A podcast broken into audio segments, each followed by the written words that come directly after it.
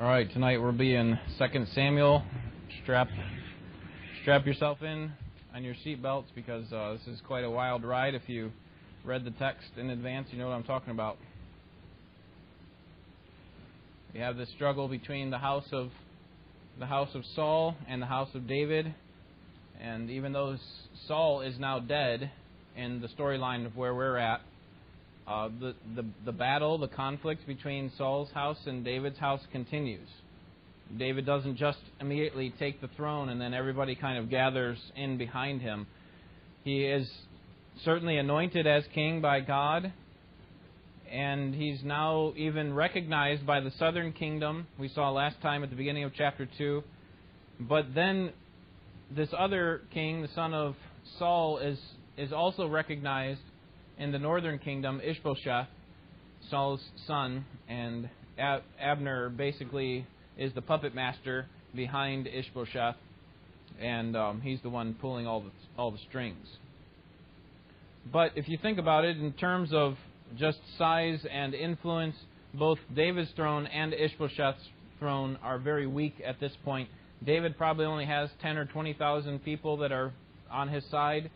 Um, Ishbosheth is he probably has a little bit more on his side, but a lot of them don't know that they're supposed to be following him, and and really his influence is very weak because remember he's over on the east side of the Jordan River, which is a largely uninhabited area, Gilead in that area. So it's not really a power position.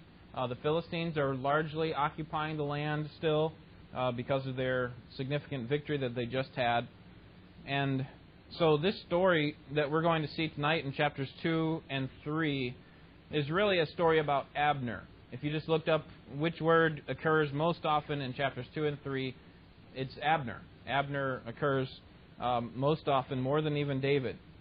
And so, what the author wants us to see is that Abner really is pursuing power for himself.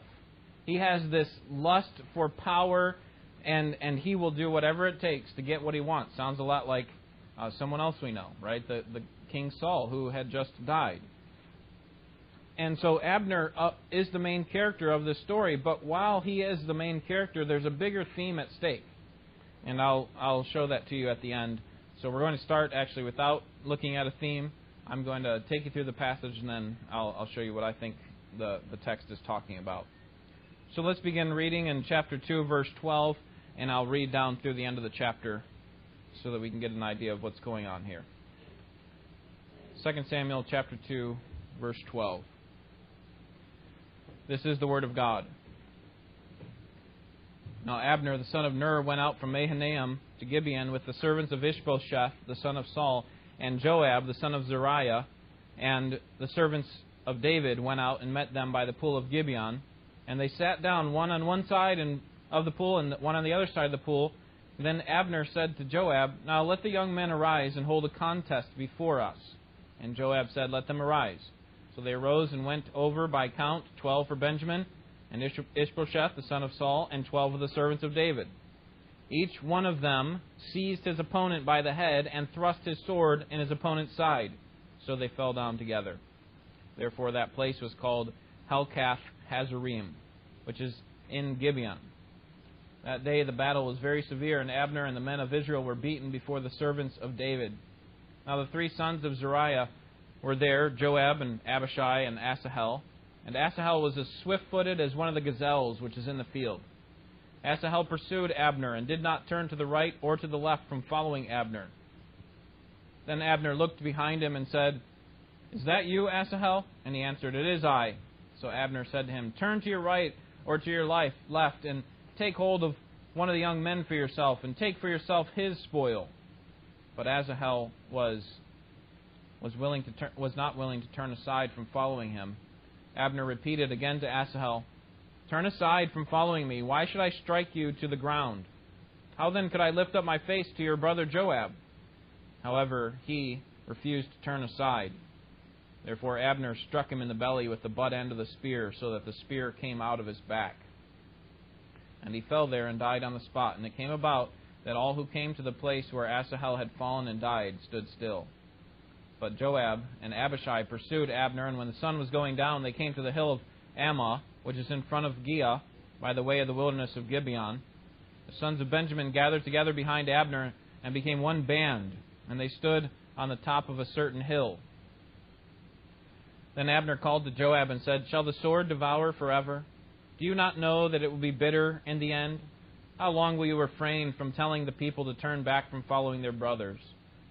Joab said, As God lives, if you had not spoken, surely then the people would have gone away in the morning, each from following his brother. So Joab blew the trumpet, and all the people halted and pursued Israel no longer, nor did they continue to fight any more. Abner and his men then went through the Arabah all that night, so that they crossed the Jordan, walked all morning, and came to Mahanaim. Then Joab returned from following Abner. When he had gathered all the people together, nineteen of David's servants, besides Asahel, were missing.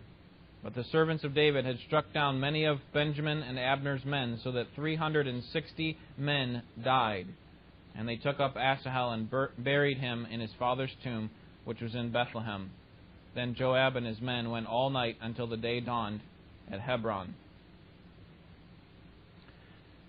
So here we have David and Saul, their two houses, warring against each other. This conflict that doesn't end. And the first thing that we see in this text is in verses 12 through 32 that we just read. The enemy seeks to impose his will in opposition to God. The enemy seeks to impose his will in opposition to God. And here, Abner seeks to gain power over David.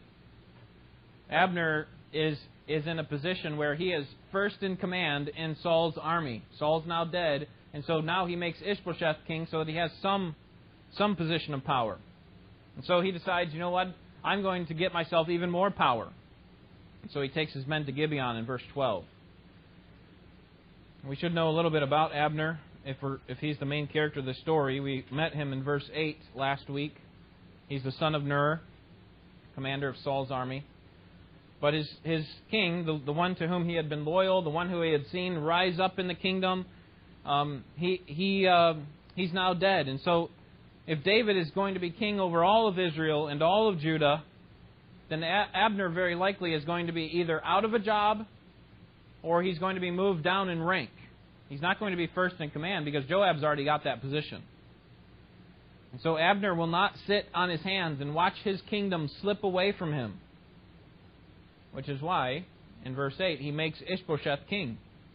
Right? He, he wants to have some kind of power. I have to have some position in this, in this nation. But for Abner, making Saul's son king is not enough for him. He wants this kingdom to take root. He wants to be king over all of Israel. He doesn't like the fact that David is king over the southern portion of Judah. And so he crosses over to Gibeon. Now, if we think about that, this is a very significant move. Remember, they're over here in the hill country, in in the um, the farmlands, so to speak, not very inhabited, and so it's not really a strong position of power. The positions of power usually are the cities, right, the fortified areas, and uh, where all the people are. And yet they're over here with their little kingdom, their uh, what I would call a paper kingdom, um, and, and they and, and they're not in a very good place. And so they cross over to the Jordan and this now becomes a, a, a throwing down of the gauntlet on the part of, of Abner. He's basically saying, I'm coming over to your region. Gibeon is just north of Hebron, where David and his men are. He's got that region. That's, that belongs to David. He's ruling over that region. So they moved from Mahanaim, the farmland, across the Jordan, over into um, to Gibeon in verse 12. And Abner is making an aggressive move. Gibeon is six miles northwest of Jerusalem, and again, as I mentioned, not too far north of Hebron, David's home base. Well, Joab finds out about it in verse 13. Okay, so you have Abner, who is the commander in Ishbosheth's army, and you have Joab, the commander in, in David's army. And Joab finds out about this power play on the part of Abner. He's trying to take over here. He's He's uh, basically wanting to to uh, to make a move here on our kingdom. Abner has great experience, right? He's seen Saul's kingdom rise up from nothing to this great power. And so he has this experience. He has a much larger group probably following him than David does. And yet Joab is David's commander. Joab is the nephew of David. Apparently, Joab received word that Abner was coming, and so when he found out that he was going to Gibeon, he met him there. And notice what happens in verses 14 through 15. Then Abner said to Joab, Now let the young men arise and hold a contest before us. And let them arise. Verse 15 So they rose and went over by count 12 for Benjamin, and then at the end of the verse, 12 for the servants of David. So here's what he's doing. He's setting up, Abner is setting up a gladiator style fight. We're going to send out our best 12 men. You send out your best 12 men, and let's see who wins. This will show who's more powerful. This is similar to what the Philistines did, right, in the valley of Elah, when they sent out their strongest man, their best warrior. You send out your best warrior, we're sending out ours, and whoever wins, that's who that's who uh, gets to take control. And so Abner's making a powerful move here. And the immediate result in verse 16 is that this gladiator match didn't end very well. All of them fell down by the sword of his opponent. All 24 of them died. And so instead of just kind of saying, well, we have a draw, let's everyone go home, the match led to, you can imagine, a lot of hostility, right? They both both groups lost their best 12 men. And as a result, this war continued. In fact, it, it intensified, didn't it? Because what happens next is that uh, the, the army of David or the army of Joab starts to chase after the ar- army of Abner. And we know that because of, we, of the results. Look at verse 30 because we see the results of this, we could say this all day battle that happens. So it starts out just this 12 on 12 battle, but here's the results. Verse 30 How many of David's men were lost that day? What does it say there? 19. And how many of Abner's men were lost in verse 31? 360. So the result here is an embarrassing defeat on the part of Abner. He's the one who set up the attack, or he's the one who set up the, the match, and he's the one who ends up losing. He goes on the run. Well, in verses 18 to 23, we see Abner's retreat and self defense. Abner's retreat and self defense. There was one man who was a particularly fast runner, and his name was Asahel. Asahel is the brother of Joab, nephew of David. And Asahel could run uh, at least figuratively, as fast as a gazelle in the field. And Asahel went off after Abner. I mean, Abner took out some of their best men with this with this gladiator match. And so he took off after Abner. And in verses 20 through 22, Abner realized that Asahel would eventually catch him because he was so fast. And so he warns as he's running, or maybe they were stopping to take a breath at some point. and he's like, Are you going to keep following me? You need to turn to the right or the left. Take one of my servants. Take the spoils from them. I can't kill you. That's the thing. Abner's saying, I know what's going to happen if you die. Joab's going to be upset at me, and there's going to be this huge civil war. Which, which is silly, right, for Abner to say that because Abner's the one who started the civil war. But Asahel was not, a, uh, not willing to stop his pursuit. And so Abner said, Fine, if you're not going to stop, then, then be prepared to die. And so as they're running, Abner takes his spear and thrusts it backwards, and Asahel runs right into it and is killed right there on the road. Now the text says that, um, verse 23, the text says that Abner struck him in the belly with the butt end of the sword, so the back side of the spear. We wouldn't expect someone to die that way. So some commentators think that he was maybe just trying to stop him, maybe to knock, up, knock the wind out of him, and it ended up going all the way through him. Um, or it could be read that he struck him with a backwards thrust. So he actually used the spear end of the sword and just did a kung fu kind of move, just right into his, his chest. You're not going to stop following me, then, then you've made your choice. Now, we might look at Abner as a sympathetic figure, you know, but remember, Abner's the aggressor here, isn't he? He's the one who set up this whole civil war, and so don't feel sorry for Abner. And, you know, he's being chased, and it's not really that fair. Um, Abner is the aggressor. Abner is the one who's pursuing power at any cost. In verses 24 through 32, we see Abner's peace treaty. So this battle is not going to stop. I mean, Joab loses some of his best men, including his own brother. In fact, Asahel is listed later in Chronicles as one of the 30 mighty men of David. And so this is a big loss for, for Joab. He loses his brother, and so they're not going to stop chasing after Abner and his men. In fact, they must have killed a lot more of Abner's men because of the report in verse 31. But as they're being chased, Abner just says, We've got to figure something out here.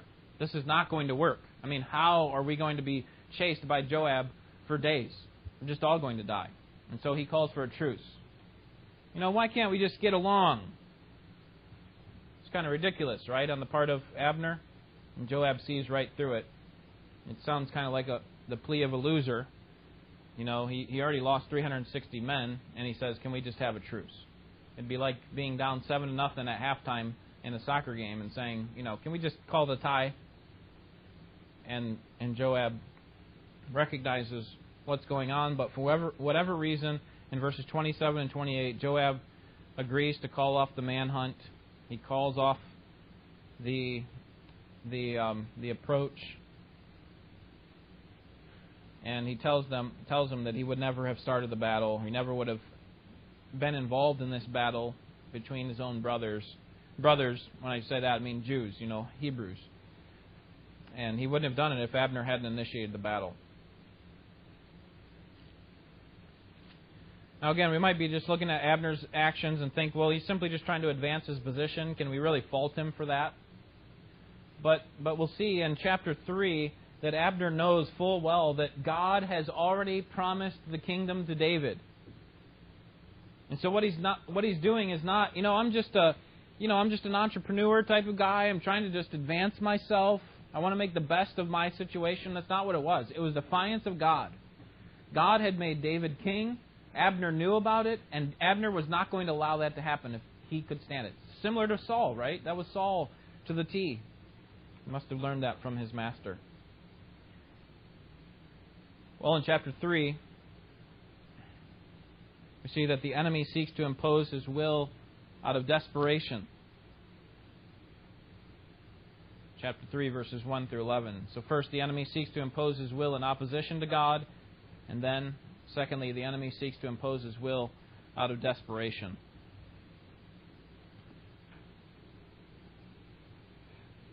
In verses 1 through 5, we see the strife that Abner had with David. It says, Now there was a long war between the house of Saul and the house of David, and David grew steadily stronger, but the house of Saul grew weaker continually. Sons were born to David at Hebron. His firstborn was Amnon by Ahinoam, the Jezreelitess, and his second Chileab by Abigail, the widow of Nabal the Carmelite, and the third Absalom, the son of Maacah, the daughter of Talmai, king of Geshur, and the fourth Adonijah, the son of Haggith, and the fifth Shephatiah, the son of Abital, and the sixth Ithream, by David's wife Eglah. These were born to David at Hebron.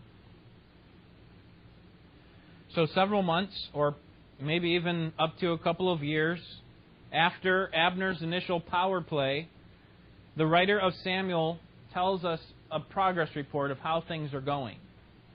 And he says if you want to look at these two houses, the house or the kingdom of Saul, Ishbosheth, and the kingdom of David, what you're going to recognize is that David's kingdom was growing stronger, and Saul's kingdom, Ishbosheth's kingdom, was growing weaker. That's what it says in verse 1.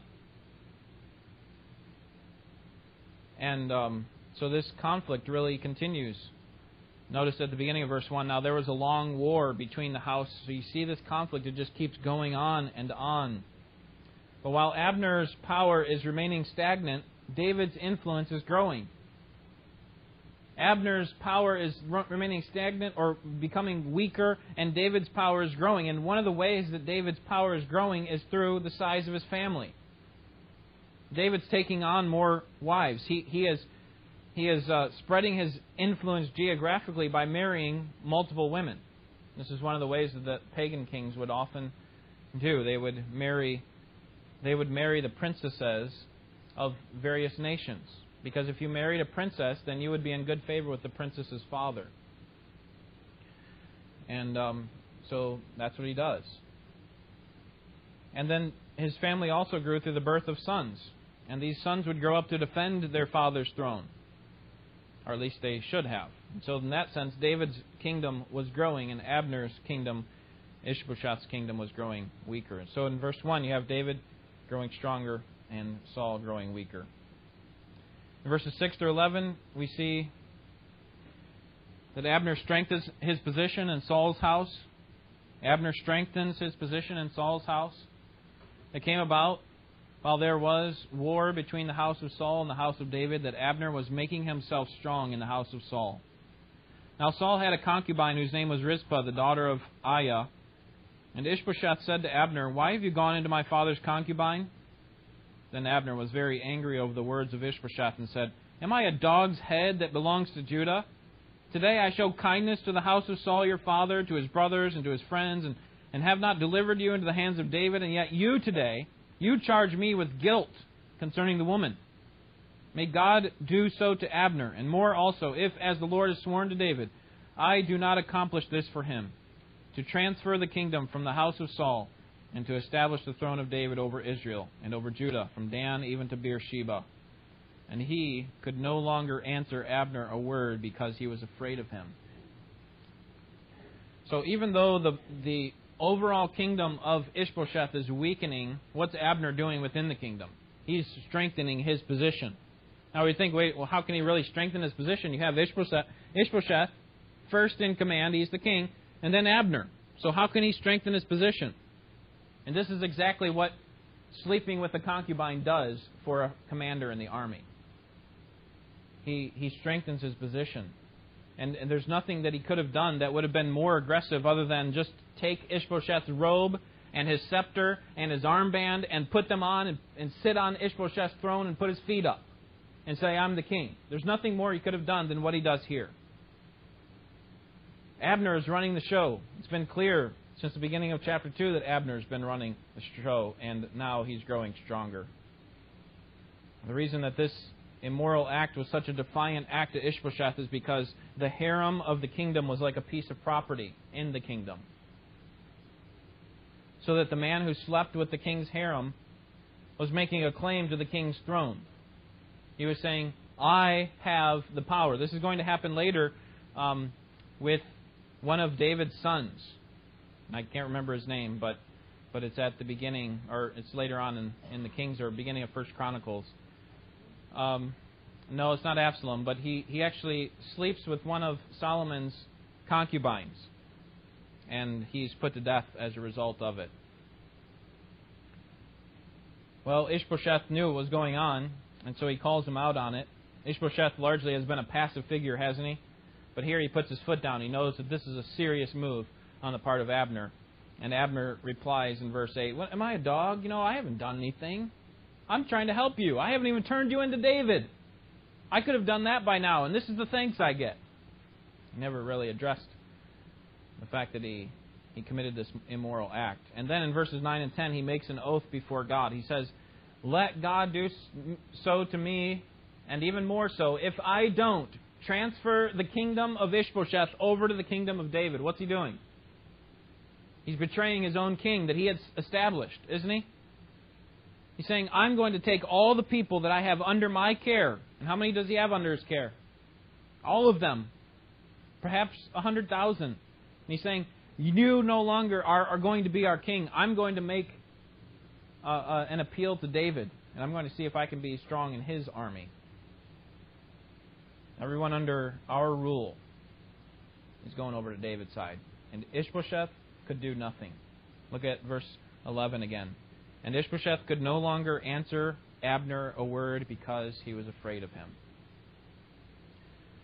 The enemy seeks to impose his will out of desperation. And then we see in verses 12 through 39 that the enemy seeks to impose his will through a feigned alliance. Through a feigned alliance. Here, Abner seeks peace with David through flattery. Like, you know, if, if Ishbosheth, if Ishbosheth, you're not going to like what I've done for you, then see you later. I'm going to go work for David. And so, verse 12. Then Abner sent messengers to David in his place, saying, Who is whose is the land? Make your covenant with me, and behold, my hand shall be with you to bring all Israel over to you. He said, Good, I will make a covenant with you, but I demand one thing of you. Namely, you shall not see my face unless you first bring Michal, Saul's daughter, when you come to see me. So David sent messengers to Ishbosheth, Saul's son, saying, Give me my wife Michal, to whom I was betrothed for a hundred foreskins of the Philistines. Ishbosheth sent and took her from her husband, from Paltiel, the son of Laish. But her husband went with her, weeping as he went, and followed her as far as Bahurim. Then Abner said to him, Go, return. So he returned. Now Abner had consultation with the elders of Israel, saying, In times past you were seeking for David to be king over you. Now then do it. For the Lord has spoken of David, saying, By the hand of my servant David I will save my people Israel from the hand of the Philistines and from the hand of all their enemies. Abner also spoke in the hearing of Benjamin. And in addition to Abner, went to speak in the hearing of David in Hebron all that seemed good to Israel and to the whole house of Benjamin. Then Abner and twenty men with him came to David at Hebron. And David made a feast for Abner and the men who were with him. And Abner said to David, Let me arise and go and gather all Israel to my lord the king, that they may make a covenant with you, and that you may be king over all that your soul desires. So David sent Abner away, and he went in peace. And behold, the servants of David and Joab came from a raid and brought much spoil with them, but Abner was not with David in Hebron, for he had sent him away, and he had gone in peace. When Joab and all the army that was with him arrived, they told Joab, saying, Abner the son of Ner came to the king, and he has sent him away, and he's gone in peace. Then Joab came to the king and said, What have you done? Behold, Abner came to you. Why then have you sent him away, and he's already gone? You know, Abner the son of Ner, that he came to deceive you, and to learn of your going out and coming in, and to find out all that you are doing. Joab recognizes what's going on. David's uh, a little bit in the dark of, of Abner's power play here.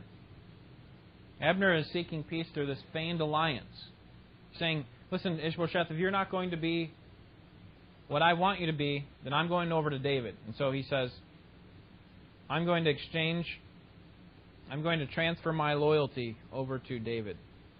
So he asks of David this request, and David wisely responds by saying, I want my wife Michal back.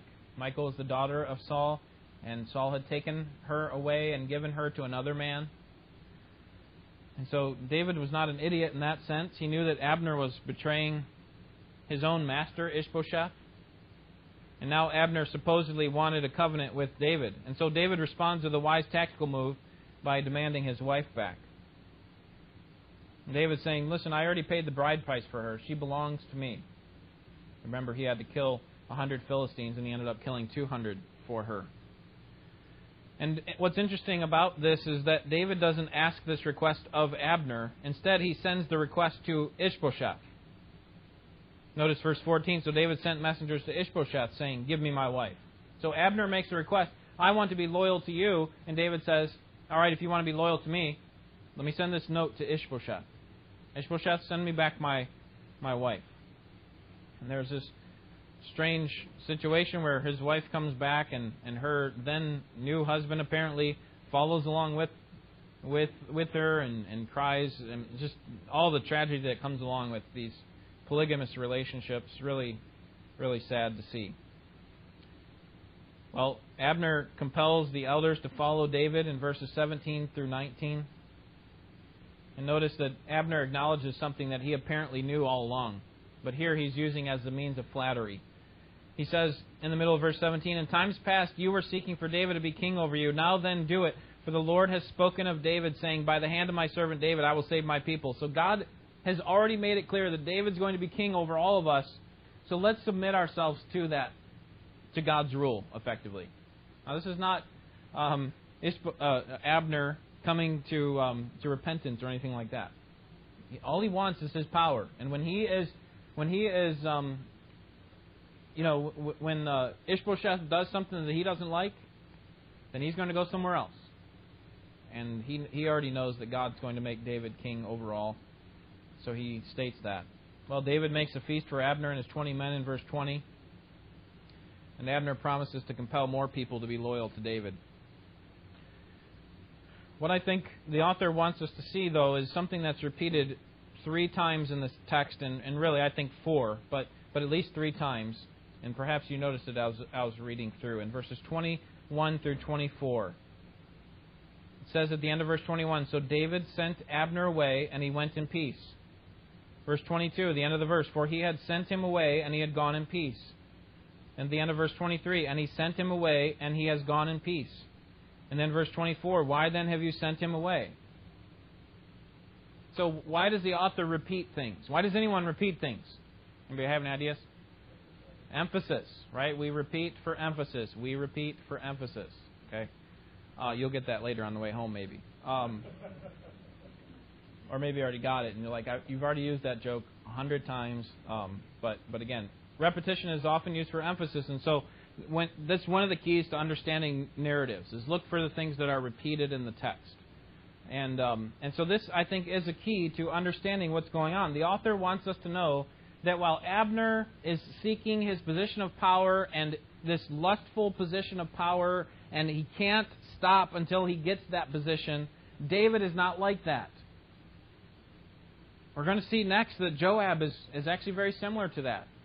But David is not like that. David is a man who, who is an honorable man with regard to how he, he involves himself in these, these dealings. And so when he sends Abner away, he sends him in peace. Now, what's going to happen is that Abner is going to die. Okay? And what, what the author wants us to know is that David had nothing to do with Abner's death. And that's why I think it repeats the same phrase over and over again. He sent him away and he went in peace. There's no there's no conflict there. Uh, David is simply uh, trying to get more people under his rule, and I think rightly so because God had had ordained that that would happen. But Joab knows what's going to happen. And that's why he says in verse 25, Why did you send, or verse 24, why did you send him away? Are you crazy? Do you know what he's trying to do? He's trying to get your military position. Look at the end of verse 24, um, or verse 25. You know Abner the son that he came to deceive you and to learn of your going out and coming in. This is important. If he knows when you're going out and coming in, he knows your military position. And guess what's going to happen next time there's a battle? He will be right where you're not, or he'll be right where you are in an ambush. So don't you see right through this? Joab's like, Are you kidding me? Well, in verses 26 to 30, Joab murders Abner. Abner is murdered by Joab. And Joab found out that David and Abner were at peace. Joab must have been livid. I mean, after all, Abner had killed Joab's brother, David's nephew. But David apparently wouldn't understand. Why would you accept the allegiance of a traitor, of a man who is opposed to us? But David wouldn't understand. So Joab was effectively going to take the law into his own hands. He wasn't even going to ask David's permission. He wasn't going to try to convince David to send him into battle and to kill Abner. Instead, he would just set up an ambush with Abner coming seemingly in peace, only to be killed. Look at verse 26. When Joab came out from David, he sent messengers after Abner, and they brought him back from the well of Sirah. But David did not know it. So when Abner returned to Hebron, Joab took him aside in the middle of the gate to speak to him privately, and there he struck him in the belly, so that he died on account of the blood of Asahel his brother. Afterward, when David heard it, he said, I and my kingdom are innocent before the Lord forever of the blood of Abner, the son of Ner. May it fall on the head of Joab and on all his father's house, and may there not fail from the house of Joab one who has a discharge, or one who is a leper, or one who takes hold of a distaff, or who falls by the sword, or who lacks bread so Joab and Abishai, his brother, killed Abner because he had put their brother Asahel to death in the battle of Gibeon. So Joab didn't kill Abner out of self defense. He wasn't doing it to protect the throne of David. But as verse 27 and verse 30 say, out of vengeance. They wanted to avenge the blood of their brother. And I say they because Joab apparently did it with Abishai in verse 30, his other brother. But I think there's also an additional motivation, in addition to avenging the blood of Asahel. I think he also could have been making his own power play. Right after all, Abner was starting to become buds with King David. And Abner's bringing all of these troops underneath the rule of David. So here you have Abner, this powerful one in Saul's house, and Joab, this powerful one in David's smaller house. And if Abner brings all of these men underneath the rule of David, perhaps he will he will succeed or or supersede the rule of Joab and now become second in command behind David. And so perhaps Joab's thinking more about his brother and, and also about his own position. But again, the text makes clear, as it did earlier, David sent him away and he went in peace. The text again makes clear in verse 28 I and my kingdom are innocent before the Lord forever, the blood of Abner. So I had nothing to do with this. Now, the rest of the nation is not going to know this, right? Maybe they thought that David um, was making his own little power play. After Abner agrees to bring all the people underneath David's rule, David says, Fine, you're gone. Thank you for bringing them all under me. You're dead. And so he sets up this little uh, ambush, this little encounter with Joab, and David calls for the death of Abner. But David wants them to know this has had nothing to do with me. Well, in verses 31 through 39, David calls for mourning. And this is, again, amazing, like, like he does with King Saul. When, when King Saul dies, Abner is mourned by David. This is important because as goes the leader, so often goes the people. In other words, how the leader responds in a time of crisis will often influence how the people res- will respond. So if David responded with joy that Abner was dead, then the people very likely would have responded with the same kind of, of emotion. Maybe the civil war would have continued, but instead David squelched the emotions of the people by responding with grace and saying, "You know what? Maybe Abner did deserve it, but but um, but that's not how he should have died." And this is not a show on the part of David. David wanted to make clear to the people of the north that he did not plot to kill Abner. And the people recognize his integrity and I'll let you read verses 31 through 39 to see that. I think it further proves what, what I think the main point of the text is, and it is this. When the enemy seeks to impose his will, the righteous maintain their integrity. When the enemy seeks to impose his will, the righteous maintains his integrity, knowing that God's will will prevail. Knowing that God will have his purposes accomplished. That's what the righteous do. They don't seek these positions of power and go after uh, people and, and, and just leave a wake of disaster in the way. Instead, they recognize that there's something much bigger at stake than their position. It's their character, it's their, their attitude before God, it's their confidence in God and what He will do. So while the main character of the story is Abner, the main point of these two chapters is not about Abner. It's about David. And I think that's true from the larger context. If you just read through the rest from 1 Samuel 16 on through here, you see that the, the larger context is showing that David is a man of integrity. He's a man who follows God. While the other characters, like Joab and Abner and Saul, are men of vengeance and power because they are not driven by God's will and what God's purposes are, but they're driven by their own lusts So, two observations tonight. Two observations. Number one, David is a man of integrity, but not perfect integrity. Okay, I hope you picked up on this as we were reading through the text, particularly at the beginning of chapter 3. David is a man of integrity. That's the larger point, but he's not perfect in his integrity. There are two chinks that I see in David's armor. First, what do you think it is? his polygamy, right? His many wives. And and here, let me just say something briefly about polygamy. The Bible often reports polygamy. Polygamy. A, a man who takes multiple wives, in the Old Testament particularly, and it doesn't often comment on that on those many wives. It doesn't say, you know, in their taking many wives, they shouldn't have done this because in doing so they defied God. But that in no way is an endorsement of God for polygamy, right? The wise reader will interpret the reality of David's actions in light of the rest of Scripture. And so I want to be just abundantly clear that there is no justification in the Old Testament or the New Testament for a person to marry more than one spouse. No matter if a person is a king or if he's just an ordinary Jew. But specifically for kings, God told Moses that when Israel has a king in Deuteronomy 17, 17, he shall not multiply to himself wives, otherwise his heart will turn away from God. Isn't that true? Isn't that what often happens with these men? Solomon's a great example of that. In the multiplication of his wives, yes, he, he actually increased his influence around the globe, but he also started to turn his heart away from God. So that's the first chink in his armor, I think. So he's a man of integrity, but not perfect. So we need to be wise in, in reading this. Second chink in David's armor is his response to the murder of Abner.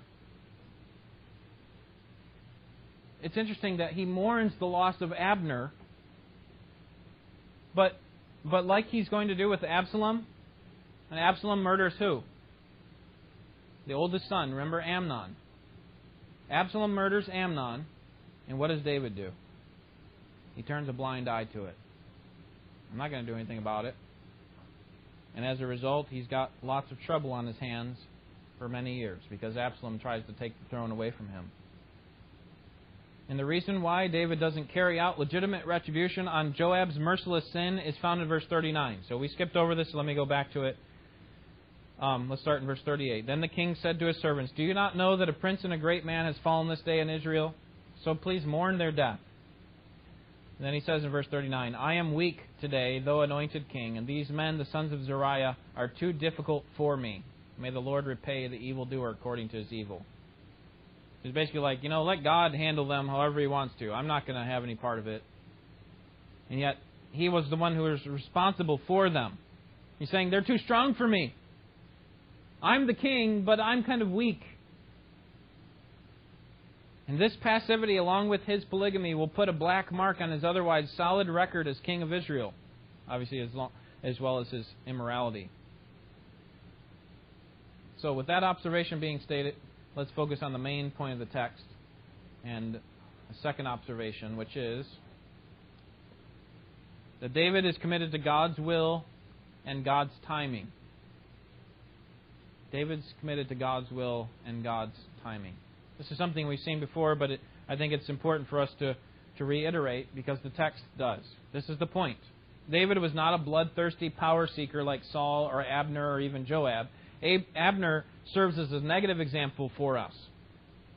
Right? He helps give us a window into our own heart as to how often we are like Abner, where we hunger and thirst after power and position that God either has not promised to us or that, that is not in his timing. Abner knew that God made David king according to verse 18, but he didn't want to submit to God's rule. And so he tried to do it his own way.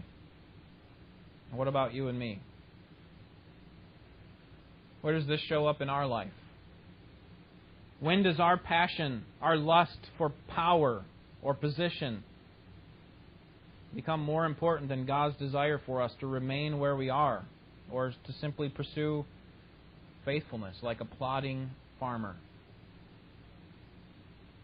You see, once that position of power becomes our great passion, it actually becomes our God and, and as a result, we will perform any number of sins and power plays in order to get what we want.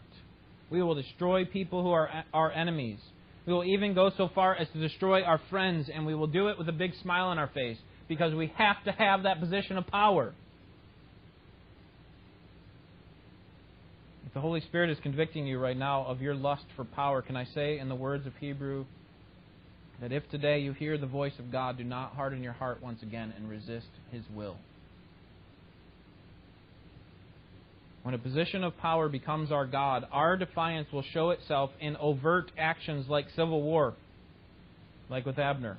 I mean, we're just going to not in a like a, a nationwide civil war. Okay, we don't have that kind of position where we can influence that many people, but but we'll have a civil war among the people that we know, right? whether it's at work or in the church or in our family. Or maybe it'll be more covert, like Joab, where Joab kills Abner out of revenge.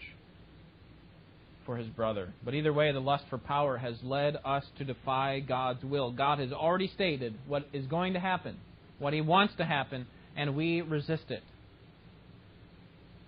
Instead of being like Abner, Saul, Joab, we should be like David. We should have a heart of integrity. David endured years of conflict, probably a decade and a half at least, of conflict from the house of Saul. And even after Saul is dead, he, he doesn't slaughter the house of Saul. I was reading through Second Chronicles this week, and Jehoram, the very first thing he did when he became king was he killed all of his brothers. He didn't want anyone to try to take over the throne from him. And this is often what kings do when they come into power. David was not like that. He was actually going to maintain, remember, that was the commitment he had with Jonathan. Will you, will you promise to protect my house? And David said, Yes, I will. See, David is a man after God's own heart and will not force himself into his promised position of king over Israel. He, instead, he's going to wait on God. And so, friends, we can learn from David, and we should learn from David. He does not live for his own glory, he does not live for his own position. He does not live for the advancement of his own power and recognition, but for the glory of God. And that means that he and we need to trust God to give us what he has promised and to get what he has promised according to his revealed way in his unrevealed time. That, that's, the, that's part of the difficulty of faith, isn't it? That God tells us what we will receive often, but not the timing. And we have to wait on God. We have to, to wait on His timing. When the enemy seeks to impose his will, the righteous maintain their integrity, knowing that God's will will prevail. Would you bow with me in prayer?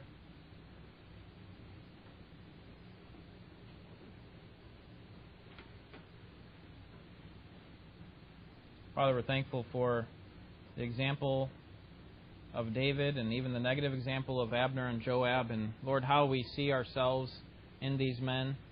How many times have we been like them in in seeking positions in various um, places in our life? Lord, would you forgive us for for defying your will, defying your timing, and doing things our own way? And instead, Lord, would you help us to have hearts of integrity that are concerned about more than just what we want, but, but ultimately about what you want. And Lord, we know that, that you are a good God and, and that you always give us good gifts. The trouble for us is that we don't see the good in them at the time, and so it's hard for us to follow, it's hard for us to submit, it's hard for us to wait. And so, would you give us strength today to accomplish what you want us to do, so that in the end you would be glorified, so that so that what we do in life is all about you. I'm thankful for Jesus Christ and for the blessings we have that come from Him. I'm thankful for all the promises that we have in Him and that they're all yes in Him. And we long for the day when those promises will be fulfilled. So bring about His return quickly. Bring about the end of all things when we will be vindicated and we will be seen to have been right in the way that we followed you. We pray in Jesus' name. Amen.